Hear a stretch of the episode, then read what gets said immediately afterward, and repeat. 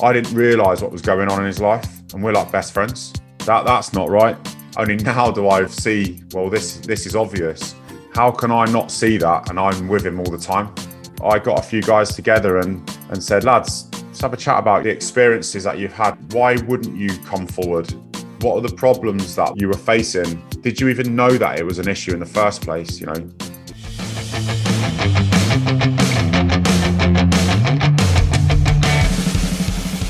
Welcome to the Healthy Beast. Mo Morris, mental health resilience lead for the Royal Marines. So you're still serving as a Royal Marine, right? Yeah, so I'm down, I work down at the Commando Training Centre down at Lympstone. It's near Exeter. I have recently assumed a job down there, cohering all mental health and resilience. So everything that isn't treatment in within the Royal Marines falls on my on my door basically. Our organisation is very much a fixed organisation, so and we're we're fairly competent at that. We're, like well, I use the word competent because we we are good at what we do, but there's always room for more and always room to keep thriving. But the bit that we're not too great at is the prevention of physiological or psychological injury or ill health and so that's what i'm i've been brought in to look at the psychological side of life to cohere that to make sure that it all makes sense and it and it runs in a project that the user the lads can understand. So it's basically anyone who's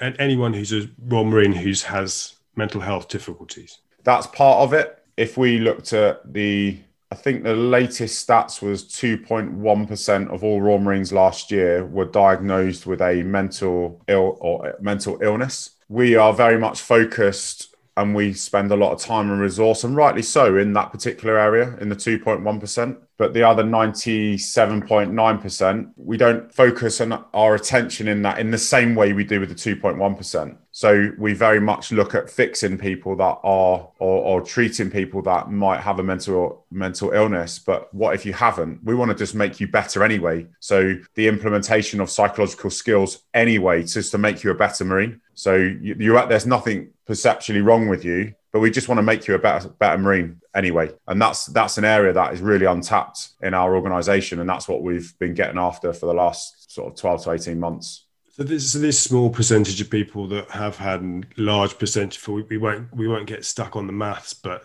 there's a large percentage that don't have problems. Is is this are you, basically thinking that there are probably lots of problems beneath the surface, and your your job is to get to them before they become problems? Is that what? Yeah, I mean, sort of. Yeah, I mean, there will be an element of that, but more to do with like life just happens, and you know, even the other week I don't know if you had it, but you know, when you get that, that real pain in the front of your face where you've just been running highly stressed for weeks and you then start can't, you can't really think and you just sort of sit on the sofa and sort of veg because you just, your body's almost like fried a little bit.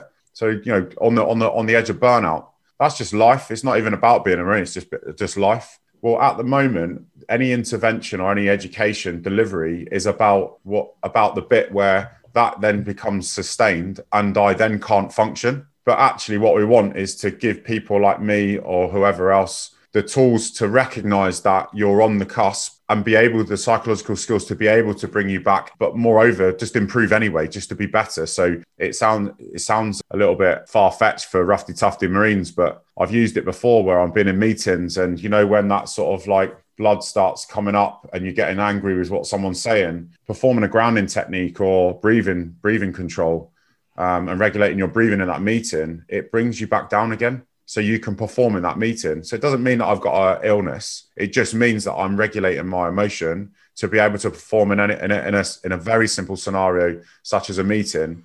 But then you can then escalate that for operations, which it will be transferable to. And that's something that we're looking at at the moment. Oh, so you want so you want to give everyone these skills, basically? Absolutely, absolutely yeah. Absolutely. So what? So that that that's a very good example you've given because everyone can relate to that on some level. I don't think there's anyone wouldn't have at least know what this feels like. that that rising anger that you talked about. What what kind of what kind of techniques do you give people to? You, you mentioned breathing. What? Yeah, well, I mean, the first thing is to know that it happens. So you you we're we're we're at the same similar sort of stage of the game in terms of our life cycle, the, the pair of us. But when you're in your early twenties, that anger sort of comes out a little bit more often than you may like it to through many reasons certainly in men. High testosterone levels being in male dominated environments you know it's, it's just the way that it is. And so and half the time certainly in my in my younger days i mean i'm 39 so i'm not old old but i'm not far far off donning a set of uh, lycra and cycling around you know, being being part of the MAMIL group. But certainly um you don't realize it's happening. You don't realize that that temperature rises and like the chimp inside of you is is is now like interested in in something that it shouldn't be interested in. And more often than not that would maybe get me in trouble when i was when i didn't know that was happening and moreover didn't know how to control it properly and then would then hinder my performance. So we're just trying to teach people real basics to be able to do that to be better than they they know they would have been had they not not have controlled that emotion for instance and so things that self-awareness training, understanding the physical signs of of stress or understanding the physical signs of when when the chimp starts like coming out of its uh its little snug and saying, right, well, do I need to get involved in this? And you're like, no, no, no, you go back to sleep. I've got this. Um, rather than it taking over. So yeah, uh, you know, if you understand that, you might start sweating or your or your or your heartbeat starts increasing. If you didn't know to look for it, you wouldn't. And I always run off a really interesting saying that you don't know what you don't know. And it sounds a bit stupid to say, but if you don't know that uh, to look for it, then you never would. And that's what we're doing. Just trying to teach the guys 90% of the basics that we just want them to do 90% of the basics well. And that is really sort of trying to make it simple con- concepts. So, so the first thing in that in that case is just so recognizing that the anger is a thing in itself. So it's not like you get the feeling and it's you don't need to do something about it. What you need to do is kind of take a step back, recognize that it's happening? Yeah, because I mean, we're we are by and large quite primitive creatures, and you know, I say back in the day, you know, centuries ago when we would roam the planet um, looking for food and living in caves, we would respond to fight, flight, freeze. And the reason why we were built like that was because it was survival. We either stood and fought when there was a threat, or we would we would run away to live to fight another day. You know, again, uh, another tribe, or it might be against um, predators, um, natural predators. That still happens now, but we don't have natural predators and necessarily other tribes that we need to fight against to survive. So, but that manifests itself in a slightly different way now because what you might see, what might trigger that fight or flight response, which is a natural human reaction, might be a social media post. It could be a meeting that you're sat in on Zoom it's not an animal or someone with a spear that's ready to take your life. So it's under, and so we wouldn't necessarily understand and relate to the same stimulus as we used to many many years ago. So what we're just trying to do is teach the teach the guys that that still happens. And it's all right to be angry as well. We're not saying it's not but sometimes it's not all right to be angry and other times it's good to let your anger out. And so but more often than not what i found personally is that when i was younger my anger would come out when i didn't really want it to come out and that's and that's something that um, we yeah we we think we can have a real real effect on. And you can start managing your your your emotion and some and have some more mental control then i think that would be in a better place. Not necessarily even to prevent mental health just to be better marines and we can deploy operationally with with better equipped soldiers. So I presume when when you were a younger marine this you didn't have this kind of thing That'd be fair to say. No, no, no, definitely not. I mean, you would have, you would have seen. So you know, the words mental health existed, but they didn't. It's not like it is now. I've worked in mental health for for it for like the last 10 years you know everyone now talks mental health and mental health this mental health that and everyone's a, everyone's an expert as well i'm not a clinician i'm not saying that i am and I, and I don't don't necessarily promote myself as an expert either i know what i know but i've been around it enough to have experience whereby I think now it's becoming a little bit saturated. And what I what do I mean by that? Mental mental health is absolutely vitally important, but we sort of use that term, I think, a little bit. Um, we don't use it correctly. We use it with a negative connotation now. So mental health, what really people what people really mean is ill health or illness. No, we never really talk about mental fitness. Never really talk about that side of what mental health is, and we use it as a more of a negative oh there's mental health problems or yeah they've got they've got some mental health issues going on it's always negative it's almost like he's he, you know he's got mental health i mean he's got some problems whereas it's a thing really we all have and need to work on it like we work on our physical health i think i thought that because we're talking about it more that would overall overall be a good thing. But uh, possibly, yeah, you, yeah, it's it's become a thing that's oh. That's that's only thought of as the bad side. Yeah, don't get me wrong. I do think it's a good thing, and, and if I if I haven't explained that, then apologies. I do think it's a good thing. Absolutely, I think people need to be more open about it, and you know, and it's if we're talking about men specifically, for guys to talk about feelings and emotions, it's like a real real big taboo to do that, and even now, and and you know just to be able to have a conversation with, with a mucker that you trust and for them just to listen is just often enough and that's that's okay but i think maybe what we've done is we've gone a bit in some areas we've gone too far with it as well. And it's almost become a buzzword to mean something that it wasn't originally meant to be. We so that's why we're looking at at work is trying to change the narrative and looking at the mental fitness side of life which has absolute crossover into ill health. But what about the 97.9% of, of people that haven't got or didn't refer themselves for for treatment? We need to invest in those people as well, just anyway. Um, so yeah, so that's that's that's kind of like what we're doing at work. Do you think do you think it might be that there's quite a few of them that maybe want treatment, need treatment, but they find it difficult for to come forward still? Because I'm sure things have improved a lot, but it must still be difficult if you're in that if you're serving if you're you know you've got a tour coming up and you must feel because you know you're from, from, talking to a lot of you guys you're constantly competing with each other right? Quite rightly when you, all the selection processes are very competitive quite rightly and and promotions and everything are competitive. So to to put your hand up and say actually i've got a problem it must still be a big dilemma.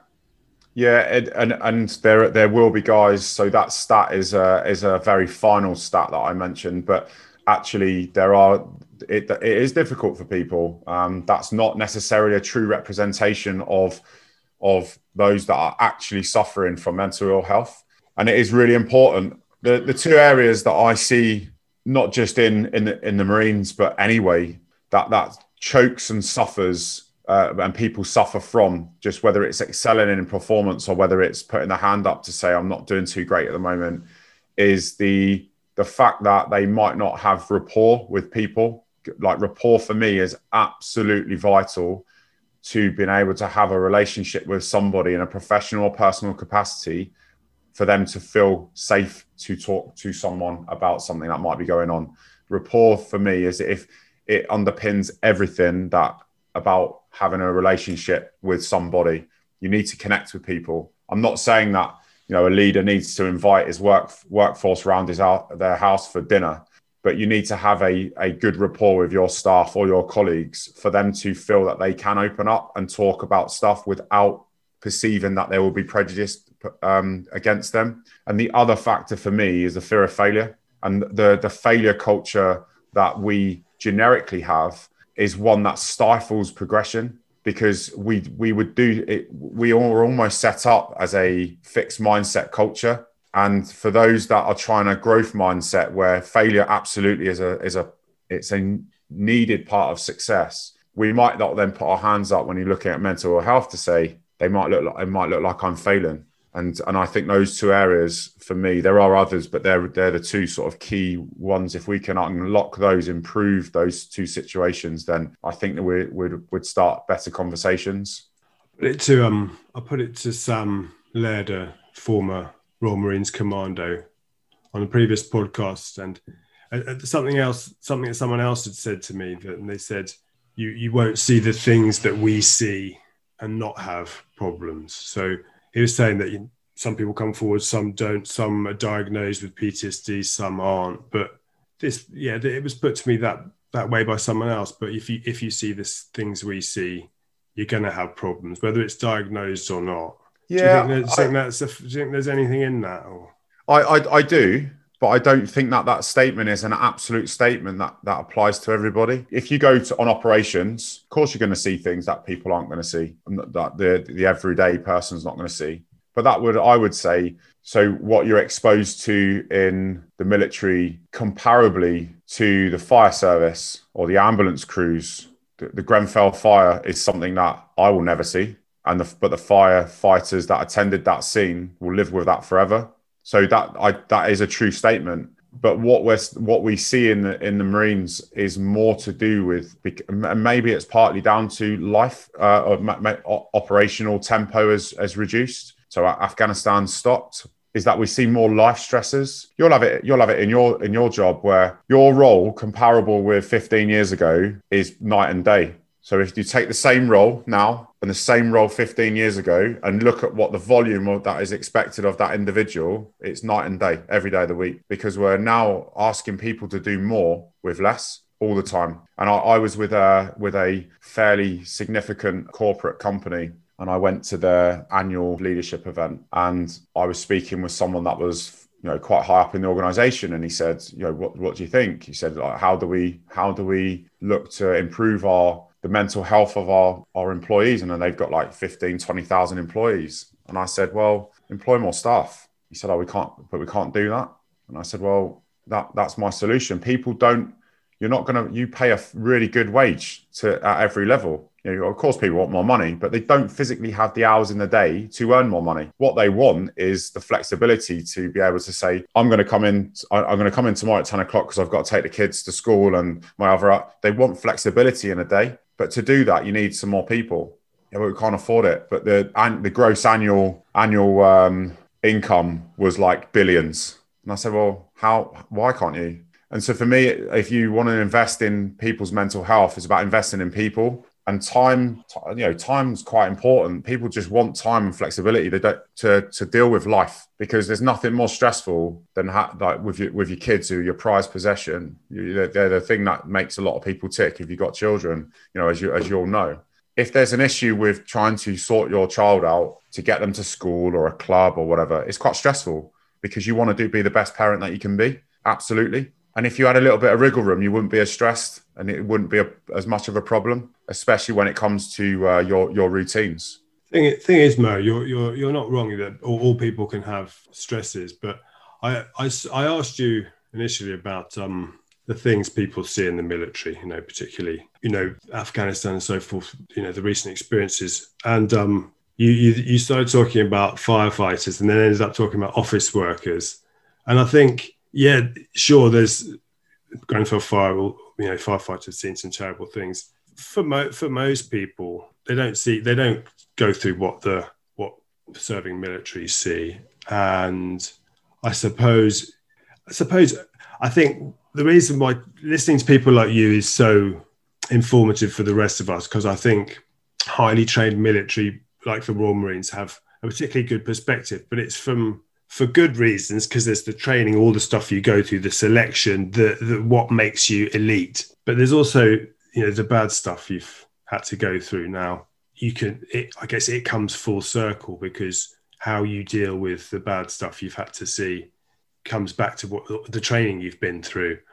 But i suppose i'm trying to get a sense of i don't know the fact that there seems to be there seems to be it's, it's, there seems to be no amount of training that can make you okay with going through the stuff that you have to go through. So, I mean, it seems like it's very important work that, that you're doing, trying to give people coping, coping coping mechanisms both before and afterwards. But you must have your work cut out in terms of the you know the pool of people you're having to deal with and what they've been through. Yeah, it's um, you're never going to normalize what some of the situations on an operational tour. It will never be normal. It, it can't be but at the same time, there is, and the reason why I use the breadth of of different employment ro- roles is that I don't see, and you know, I don't see the military as a special cohort, and that might be because I'm in it. It might be because I uh, might be overly humble. I don't know, I, like, but I don't see it as a special cohort because you're in it. I see that where mental health comes into into play, specifically mental ill health, there are there are there's an example being we are a hundred and I don't know 160,000 strong, maybe less than that. I, I can't remember the last figures as a military, but that's like 60 million people in the country. It's a fraction of of of the population. So I suppose that's the context I'm looking at it from. Where although yes, it is it is niche but there are there are equally amazing people that have got and i suppose what i'm getting at is that mental health is not one size fits all and just because i suppose just because we're in the military and we've been on ops it's okay for us to be okay uh, not okay but because you're because you've just been at home and you've just been watching netflix over lockdown that it's not right for you because there's no reason for you to feel like like crap. And actually no that's not i don't believe that's right. So i suppose where i'm coming from is that for the last sort of eight, eight, nine years, I've been trying to equalize what we what actually was a bit of a two-tiered system where you had the guys come back from ops, and rightly so, they would suffer from from from exposure to things they've seen. But for me, that doesn't make it any more valid. What was happening was that that was becoming more valid than an individual who might have had some pre-joining exposures through his childhood that has resurfaced that it was becoming almost two tier going, well, have you been on ops? No. Well, oh, well, you don't matter then because I've, I've been to Afghanistan. And that's, I, to me, that's not right. To me, it's the guy who might have had, a, had situations before joining is equally as valid as the guy that has gone to Afghanistan and witnessed potential horrors. They are different, but they're equally as valid. And I suppose that's where I'm the context I, I suppose I'm coming from. Uh, that that that exactly makes sense, and and you could you could extend that because you could say you've got those two tiers in the military, those who have and haven't been on operations. You could you could just say people who are and aren't in the military because what you're, you're saying is it's what you need is is compassion for people who have have, have had different experiences to you. Because can no, I give you an, sorry? Can I give you an example of that? That might just sort of sell that. So not sell it, but explain it a bit better. So there's an individual that helped me with the mental health project that I, I we set up called Regain. And I just by chance, he was in, I recently commissioned as an officer and I went to North Devon to the logistics regiment it was uh, an interesting time. Um, not my preference, but hey, it's not the bayonet end of the Royal Marines, but vitally important, I must say. And this this chap was in my troop. I just thought that there was something not quite right with him. It was just probably the fact that he was like stabbing his desk with a knife and stuff like that. You know, it, but in the in the military circles and the Marines, it'd be like, oh yeah, but that's just what he does. It's normalized, and I'm like, that's not. That's a bit weird. You know, that's fine. So anyway, the long story short was after after building rapport with the individual, I asked him a question that wasn't anything to do with mental health. He recently he had failed a an aptitude like a, a an assessment for a, a, quite a tough course, um, mountain leaders course, and I pulled him in my office. I said, "Oh, how'd you get on on that?" I knew that he'd failed. He said, "Oh yeah, I, I, I failed the course." I said, "All right." I said, "Oh, why was that?" He said, oh, "I got hernia." I said, "Okay." I said, "What are you going to do next?" He goes, oh, "I don't know."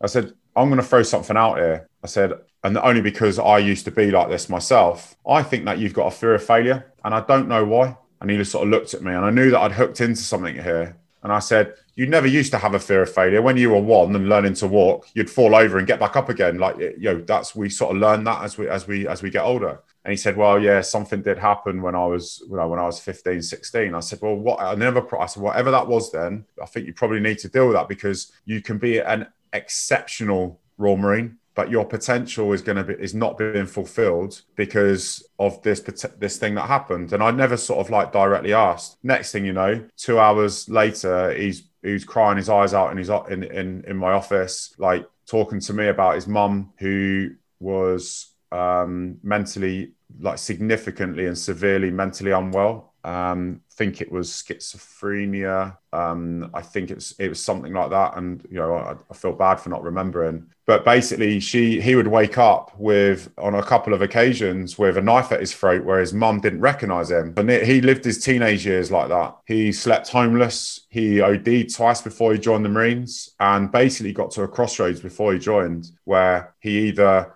was going to try to OD again and maybe be successful, end up in prison or join the Marines. So he's joined the Marines because his friends said, you need don't do the other two. Like the obvious answer is, you know, go join the Marines. So he went and joined the Marines and like sleeping out in the field under a bit of plastic was a gift for him because he used to sleep rough. So he was like, he was, he was like a pig in shit. He was like, well, this is amazing. Like, you know, I Maslow hierarchy of needs. I've got food, friends, pay, place to be. I'm told what to do. All the stuff that he never had. So roll forward a couple of years where he then got a hernia. He then realized that going for a run at two o'clock in the morning because he couldn't sleep was his learned behavior. That was normal to him. Now he's got a hernia. He can't do that running. He then then started getting th- suicidal thoughts again because he couldn't cope with his in- internal emotion and feeling. And bloody rightly so as well. So he comes to, I just so happens that in that conversation, he, at the end, he said, I'm glad that we've had this conversation because I was going to hang myself tomorrow. He'd already, and I'm like, wow. Anyway, he, I said, look, my suggestion is that you need to go, go for treatment. He was taken straight into treatment.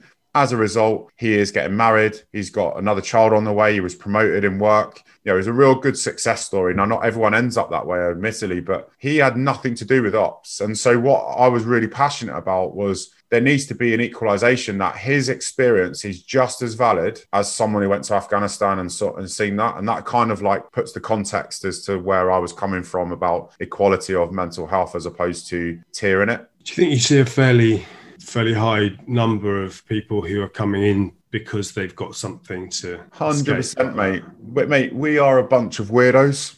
We we we we do a weird job we recruit weird people, abnormal people, because you can't just go to a normal person and say, "Hey, have you ever thought about fixing a bayonet and sticking it in someone's chest?" At, you know, at the at the extreme end of it, and they go, "Yeah, all the time." Like that's not something that people would do. Now, I'm not saying everyone that joins the Marines, it, it, we don't teach people to deliberately kill, but I've got to be a little bit quirky to be receptive to a way of life that is not normal. And so, yeah, absolutely. We're, like we take the wastes and strays of life because that's the that's what makes us the Royal Marines. That's what makes us who we are. And so, when you speak to Sam, I'm sure that Sam's got a a, uh, a story about him. He's a little bit probably not not the norm, and we're all quirky in our own right, you know. Which Sam are you talking about? Well, both Sams. you know, so uh, I, I, don't, I, I didn't want to, I didn't want to say I knew which one you were talking about from the from the description. I wanted you to say it because we, we know we know two. Yeah, I'm yeah. Just so, gonna say, I'm gonna, yeah. So yeah, so both both Sams, um, Mark, like any any any Royal Marine that you meet is a little bit different. Not. Well, I'll have to say the Sam's one now. So well, because you've mentioned it. So Sam Sam Laird was just was previous podcast guest, and but we also talked about the other Sam, Sam Sheriff. Yeah. Uh, this is well, maybe we should mention the cha- other charity that we both involved with Reorg. Yeah. So this is this is also you know Sam Sheriff, former Royal Marine, started um started this charity which uses jiu-jitsu but other things to help people with their mental and physical health. So serving in former Royal Marines, but but beyond that, firefighters and, and all sorts, journalists, anyone they can they can uh, anyone I think needs help.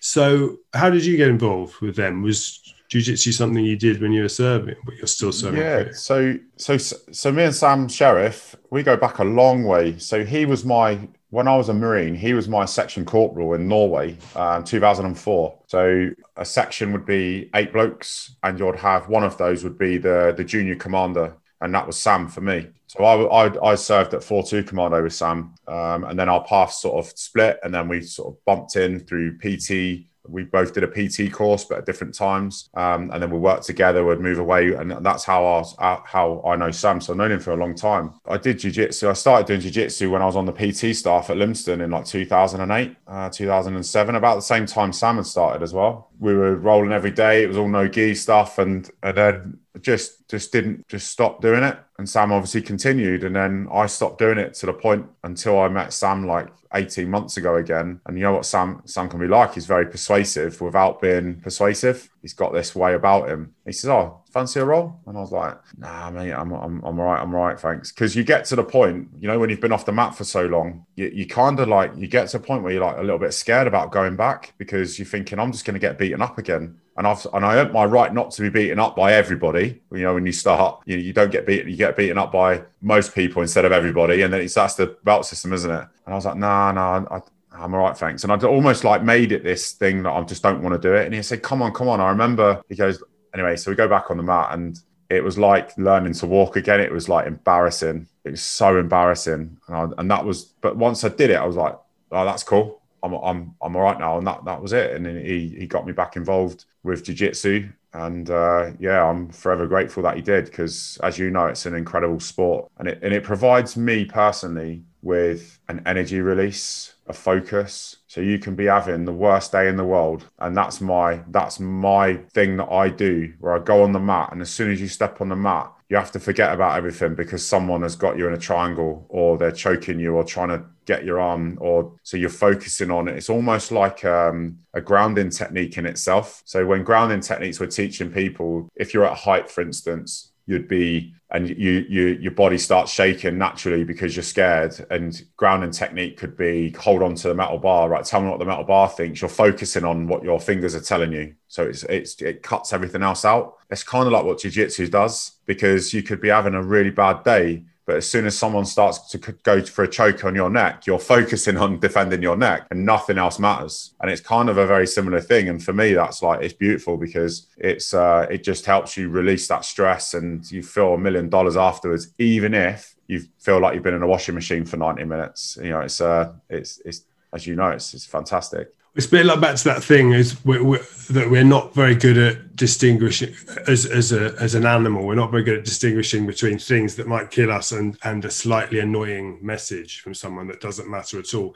It's it gives you the same response when you do jiu-jitsu and, and you actually feel the air leaving your body and you're going to die it, it kind of makes it puts other things in context because you go oh oh actually if i don't stop if i don't stop this i will run out of breath and suddenly emails and stuff don't seem quite so know, important. Yeah, so you can you, know, you can deal with that later or not deal with it at all. Yeah, and do you know do you know what? Um, I'm six foot five, what you know, about 17 and a half stone, and without jujitsu, like so so when you're when you're playing rugby, if you're quite big, you don't have to be that as good as someone as sm- that small because you you can just barge people out the way. Doesn't quite work like that in jiu-jitsu because we've rolled together and I can't do that to you because you're more skillful than me. Do you see what I mean? Like, whereas rugby doesn't, it does work like that, but not as not as it, it's it's slightly more aligned. If you got mass, then you're then you're good to go. And I remember Sam, he says to me, it's like eight o'clock at night, and he says to me, mate, um, do you want do you fancy a roll? And I went, never turn down an opportunity to roll. Like that's my you know someone yeah okay let's do it. He said, what do you want to work on? I said, oh my hip escapes, like my shrimping's not very good. He went, okay. I have never felt the way I felt on the bus on the way home when we was at, we were in London training. I felt broken it was disgusting. I felt like I'd been violated, and I and I, honestly, and I felt like I just felt really crap that I just like I'd been beaten up and I wasn't who I was, and I just felt really down about myself. But the next day when I woke woke up, it was like I was really happy that happens because you get a lot of like certainly bigger guys that walk around giving it the big one because their size does do quite a lot. It's quite intimidating. Some people's size are intimidating, and I don't want to be like that. And so what I'd went through with Sam, I mean, he said, "Oh yeah, we'll do ten minutes." It was ninety minutes, and I and I felt like I was going to give up, and I hadn't felt like that since training. But what he did to me, without me knowing about it, it re-zeroed where I was and it keeps you humble. It keeps you progressing as well because we I realized that for maybe 2 or 3 years I'd been quite comfortable thinking I was progressing, but you don't ever progress unless you get into that stretch zone. And I was nearly ready to like just through physical inadequacy, just say, Sam, I can't do anymore and give up. And I've never been like that since training, since my PT course, where you're on the limits of what you like, literally on the limits. And I always remember that situation as uh, as quite a fundamental part of my jiu-jitsu journey because it's needed. You need to go through that. And then obviously then, you know, when you progress, it's even more, more, um, more sat- satisfying because you have to do that sort of stuff. I think I think that that humbling aspect of it's very important because a lot of people, particularly if you're if you're tough for some reason, you know, you're a soldier, you're big, or you've done other rugby or other martial arts, or whatever, people think they don't want to have to start at zero because they think they're already at this level. But yeah, it's this weird thing, jiu-jitsu, you can't you can't really get away with it. And yeah, you end up you can't you can't you, get over it. But most people they, they, they if if they have any problems with that from an ego point of view, they just leave and they don't come back. So and that's what I love about it as well because there is no egos. It's, it's it's a humbling environment. It's a really lovely environment to be in. I mean, so Tommy, um, obviously head head coach at Richmond. You know, I was luckily enough to lucky to roll with him, and he is probably half my size, I reckon. And you know, like the um, have you seen the acrobatics where they spin people on their feet? You know, and and like was it? Um, yeah, it's, it's the anyway. That's what he was doing with me, And I was Yeah. like spinning round, and I'm thinking, how is he doing this? He's like half my size, and I'm like, I, I was scratching my head, going, and he just sort of smiles and winks and walks off, sort of thing. It's like it's it's it's incredible. How, how many um how many tours did you do, Mo? Uh, so I did three. So I did Northern Ireland when I first passed out. So 2002, I remember finishing training, and I finished training on the Friday. On the Tuesday, I was on a plane to Northern Ireland to Crossmaglen, and I did three months there. And then I went to Iraq in 2003, and then Afghanistan in 2008. Oh, so you're only 39 now. How, how what age were you when you first I was 19 when I finished training. child? Yeah, and you don't realise that you're a child until now when you see 19 year olds. That's the thing. This this came up with with with Sam Sam Laird. I was talking about you know going off to Afghanistan, and I, I was at Freshers Week, you know, and you yeah you see see people that age now, 18, 19 year olds, children, and you think about going off to war torn parts of the world and seeing terrible things. What, what- when you cast your mind back to that child now, what do you think? I I don't know how I don't know. I look back at when I was I wasted my time. I wasted my time. Oh, I joined the Marines at 19, absolutely, but I I just I pissed about too much, and it was a, it was When in you're talking about in the in the Royal just in, Marines, just in life and in the yeah in the Marines, just in life. Like my focus and my drive and energy is so much more advanced than it ever has been, and I wish I never regret anything. But if I could change one thing and t- tell myself, my 18 year old self is don't waste time, focus and drive. And, and if you want to do something, then go and get go and get after it. Don't wait to be told anything.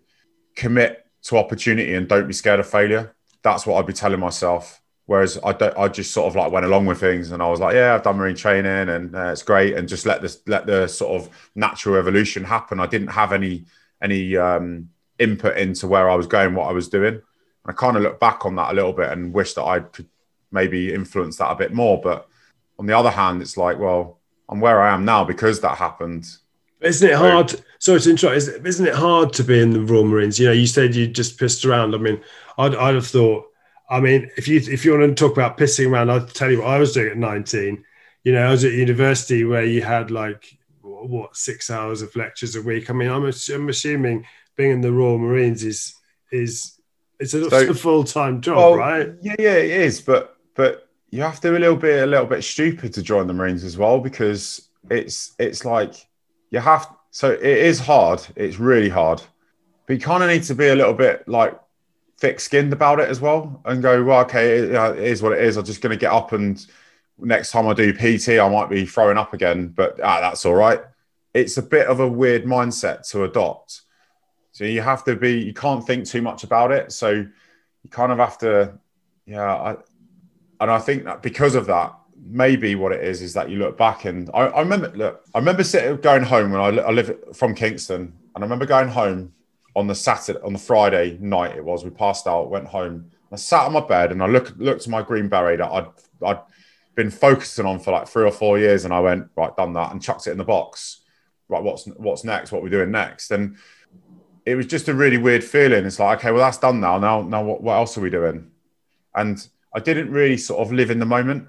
I never really sort of took stock on what had happened. And I've got a friend who's just passed out, literally passed out a few weeks ago. He's a friend of the, he's a friend of the family. And I said to him, my advice to you is don't ever forget what it's taken to do what you've just done. And I think I've forgotten because I never lived in the moment enough to make it a memory that, or that, that, you know, that feeling you get when you you remember things go, you remember that time when, it, yeah, and everyone starts laughing because you've got an emotion that's attached to that. And I don't think I ever had that when I finished training. It was just a thing to do. Right, what's next is quite like cold. And I said to him, don't ever forget what it's taken to get to where you've got now and what you had to do, because you need to make sure you understand what it was to use that moving forward, because otherwise you'll forget and you don't know why it was successful and how you got got to be where you needed to be. So was there a point later where you you, you had a realization and you changed how you were, something that maybe pushed you in the direction of doing the kind of mental health side of things? So my friend, so I w- used to work down at a place in Plymouth called Hasler, which is a complex trauma uh, unit, for want of a better description. Um, and so gunshot wounds, blast injuries, amputations that would come back from Afghanistan, they would be stabilized at Headley Court. And now that is uh, Stanford Hall in, in Birmingham, but Headley Court was at uh, Box Hill, just the bottom of Box Hill. Once they're stabilized there, they would then be moved out to, um, so if you were as a Marine, you'd go to Southwest and would, would look after you. And I had a friend that called Phil Eaglesham who contracted Q fever from Afghanistan, which is a they believe it is short for question fever, but they believe it was remnants of alleged biological weapons that were used by the Russians in the 80s that had mutated in the ground because of biological weapon. And basically, when he went to Afghanistan, I think it was 2010, all he did was breathe in and it was porous in the air. And it, and, it, and basically he came back from Afghanistan like not feeling too great they didn't know whether it was had the same effect of motor neurons. They didn't know whether it was the same effect as chronic fatigue. But basically, he ended up um, on crutches. He, his, his body started to close down on him.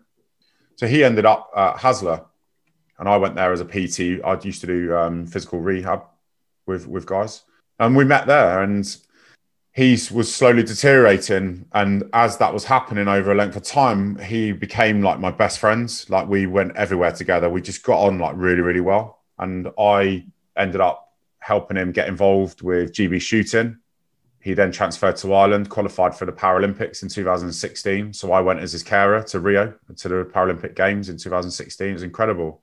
But two years before that he i didn't realize what was going on in his life and we're like best friends and I'd go around his house, and only now do I like sort of see. Well, this this is obvious.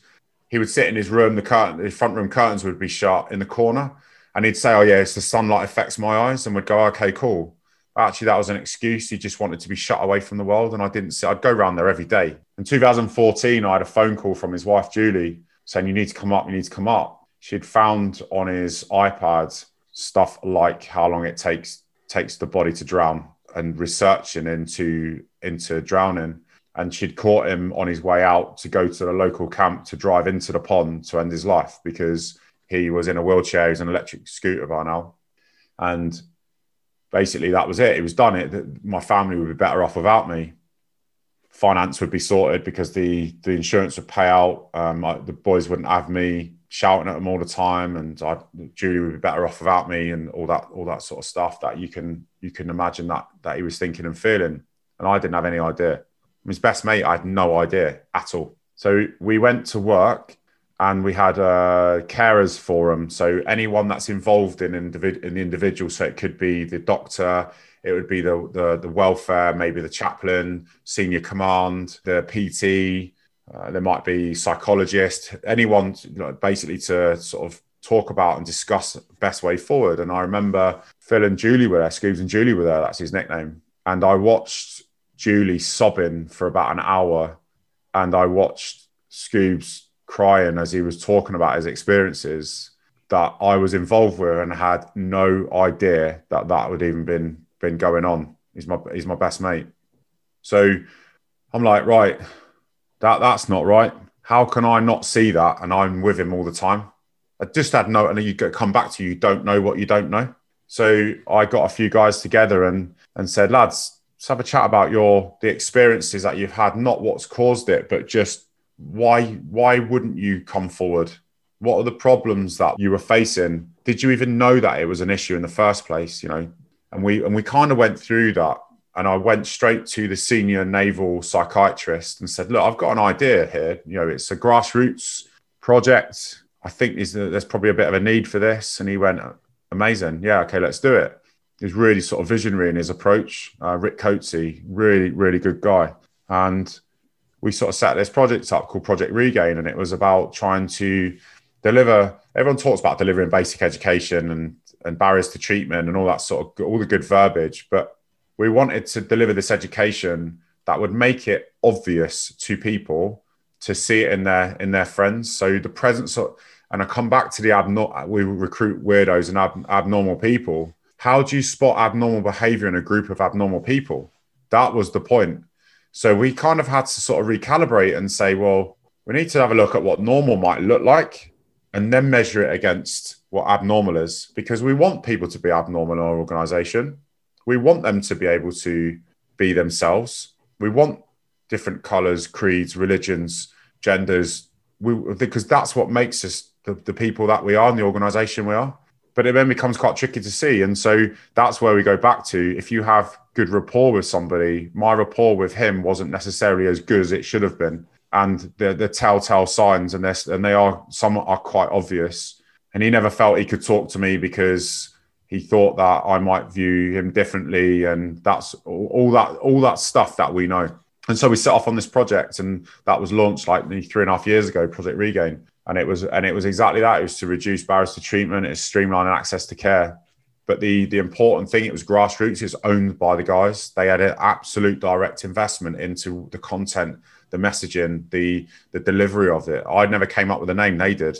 The image that we use the strap line when strength alone just isn't enough. That's what they used. So all of that, and it, and so therefore it became credible and relevant. And yeah, and, we, and we've sort of like marched on that bearing ever since. But I, but having done that work myself, I fell foul of of that as well. Um, and so my personal experience is that you know I I completely burnt out like three years ago. And had it not been for the project that I had set up, then I may not have gone to seek for help either. So it was a bit of a weird sort of there's different levels to how it ended up playing out. It's like it was aimed at helping everybody else, but actually helped me as well at my point of need, which was quite a, a strange sort of dynamic. So, you, so you recognize the signs in yourself that, because you learned to recognize them in other people. Is that? Yeah, yeah. I mean, I didn't, I didn't, I didn't recognize them initially. So basically, I there was one day I just end up, I was I ended up crying in my office and I had no idea. I was tapping away doing what I was doing. I just broke down and I, I didn't know what was going I didn't know why. And I probably cried for about an hour and a half, two hours, like, like genuinely that long. And I sort of got myself together. It was the day the project was launching. So I was presenting to the senior command about mental health. And I just had an absolute meltdown in the office. It was like so weird, so weird. I look back and I think to myself, well, someone must have planned that for a reason I never saw the events leading up to that. The point at which that I was at no return, I saw, and then six weeks later, then I I walked out of I flew to Sydney for the Invictus Games, and I walked out of the closing ceremony because I started felt like I was having a panic attack and anxiety and like that, you know that uh, emotional control are talking about, and I couldn't control myself. My body started shaking, and I and I was thinking, God, what is going on with me? I started really worrying. That's when I then right, right, I need some help and and and got some treatment, and it was it was the hardest but best thing I'd ever done in my life. So I know it works because I'm, it's worked for me, and I knew that there was a need because my best friend, I missed it completely. It's my best friend. I missed it completely. So if I missed it in my friend, then other people may miss it in their friends as well, because you don't know what you don't know. So that's why we come back to we just want to deliver basic in, information and education and do that 90% of the time really well to make to make a difference. So when you realised that you had your own issues and were dealing with those, did part of you think, "Well, this what do I know?" Because I've got my own issues, but also, I guess the other side, you're thinking, "Well, I'm the best person because you know you're, you know, you're going to be." It kind of forced my hand because I've always tried to live my life where if you talk the talk, you've got to walk the walk. So you can talk a good motivational talk, but you've got to be able to do it as well you know overcoming fear and challenges if you if you keep saying things you get you get these people on social media that will do this. But they but they we don't know if they're backing it up. And intrinsically i i need to be someone that that i can back up what i'm saying. And so i kind of like pressurize myself to go you can't turn around to other people and tell them about the signs and symptoms that you are ex- you're experiencing now and not go for help because you're a hypocrite so I kind of like like bullied myself into it to say I've got to do it and I've got to fess up to it as well because it would be hypocritical of me not to do that. Yeah, no, I was yeah, I was thinking like you said before. What would you what kind of keeps you on the straight and narrow on a daily basis? Do you have kind of things you need to do? Do you, you're you disciplined person? I, I, I find it really hard, and and I think you know you know when um my my Instagram page can't can will is a thing that I sort of come up with on the train on the way to do uh, fitness uh, mindset uh, delivery at Wit Fitness in London. and we're going to talk about the commando mindset, the commando spirit, the the the ethos, the values, and it's quite heavy. It's quite heavy when you talk, but it's really important to us. But it's quite heavy. Like I've had like nearly 19, 20 years of it, so you know it inside out. So I'm on the district line, and um, and I and I came up with this. Right, well, mine's okay. Well, can't. I can. I will. Right, that'll do. We'll go with that. And actually, it turned out for a bit of a wing. It turned out to be really sort of applicable because I find that you know when you get up in the morning and you just I just can't be bothered to do PT. I just can't be asked. Come on, you can do it. Come on, you can do it. Like, and you have to have that argument. It's that momentary argument that you have with yourself to go, come on, let's let's, let's do this. And then you will. You then you do it, but you never stay in will like you, you always have to keep fighting and certain. And it, it could be can't be bothered to go shopping now. You know, when you get a Friday and you say, "Should we just get a takeaway?" Because you can't be bothered to cook. But you know, when you get a takeaway, you eat it and you think, "I wish I didn't get that." Come on, yeah, you can cook. So it's constantly and on a micro level or on a macro level. When you come back to talking about my friend Scoobs, is like, I can't live anymore. I can't do this on the planet anymore. Can't be here anymore. Through a little bit more investment, come on, you can do it and then he ends up qualifying for the Rio Games two years later. You know, so it was quite a, an easy transition. But for me, I find I find it really difficult to be disciplined. Like to, I have to fight. I have to argue. It looks maybe it might look to some like it is easy, but I don't find it easy. I have to argue with myself constantly about, come on, get get your ass on that rowing machine, or come on, you need to you need to go and do this, or come on, you, and I constantly have to do it. I constantly have to fight for that. It's not a, and I think I don't believe that anyone finds it easy to do to do to be disciplined. I think you have to fight. You have to earn the right to be disciplined, but there's you've never always, an end state to it. Yeah, you've always got that bad voice. Everyone's got that bad voice. Oh yeah, you don't need to go today. Don't do it today because ah yeah, because you could probably do the rest anyway. Uh, yeah, yeah, exactly. Of course, it's true sometimes, but occasionally you do need to rest. But it's the same voice. So you, but you, but you could, but but if you if you've planned your rest then that's okay. But it's when you haven't planned and you go, oh, I just can't, oh, I just can't like, come on, let's, let's, let's keep it going, keep it going. You have to get get your kit ready the night before if it's early morning, because then you've then you've yeah, that, that's, that's that's the one for me. It's it's tough. It's it's tough. Tough. You know, you know, look at that. Someone like David Goggins. I guarantee, like that that dude is unbelievable. Some of the stuff that that man's done is like off the Richter scale completely. I guarantee you, he will still have moments where he goes, I just can't, I can't be bothered to do that in his mind. But he still does it because he's learned that pathway to do it. But he will still have that little little person in his ear going, just have today off. It's all right. Don't worry about it. Who's going to know? Oh, he's brilliant. He took. He, I could still be the three hundred pounds and spraying for cockroaches. Stay hard all times. but yeah, but he he won't find it easy to be like that all the time. He will still have moments, maybe less than other people, because he's learnt to learnt that that pathway to do stuff he will still have moments where he, he will be like, nah, come on, just have today off. You'll be all right. And he's got to argue with himself to do it. He has to motivate himself to do that, definitely. Yeah, I think you're right. But his point as well is that you tell yourself you're the person that does a certain thing. You're you're the person that gets up in the morning and exercises. You you see yourself as that person and stick to it.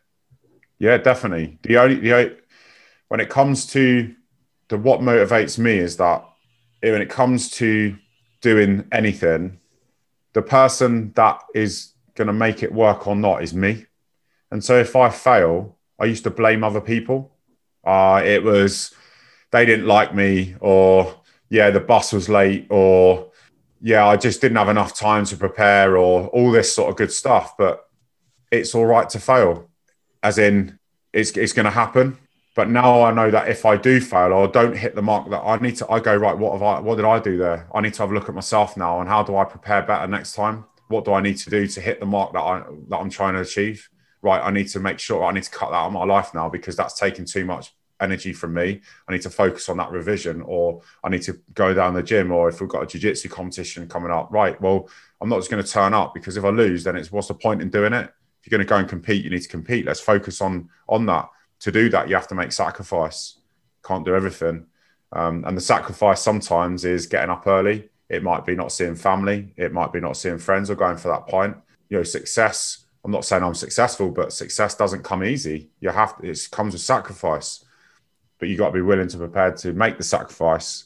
Because if you're not, then you're not you're not going to achieve what you set out to achieve without quite you know without question of a doubt.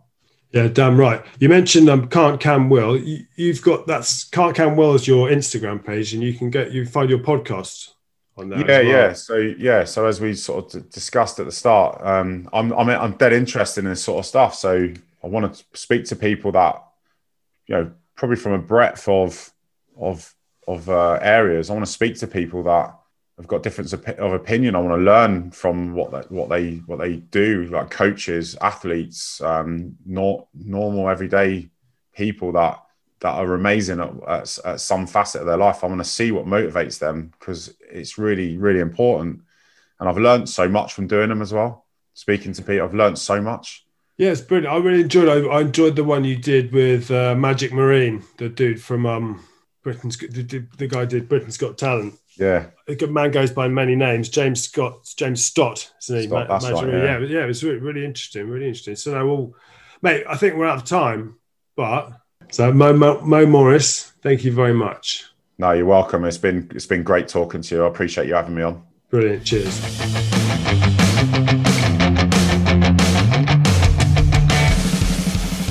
Thanks again to Mo Morris. His Instagram page is can't can will can't can will, and you can his podcast link is in there. Real that we talked about is realcharity.com. Healthy Beast is healthybeastpodcast.com and it's at Healthy Beast Podcast on Instagram. Thank you very much for listening.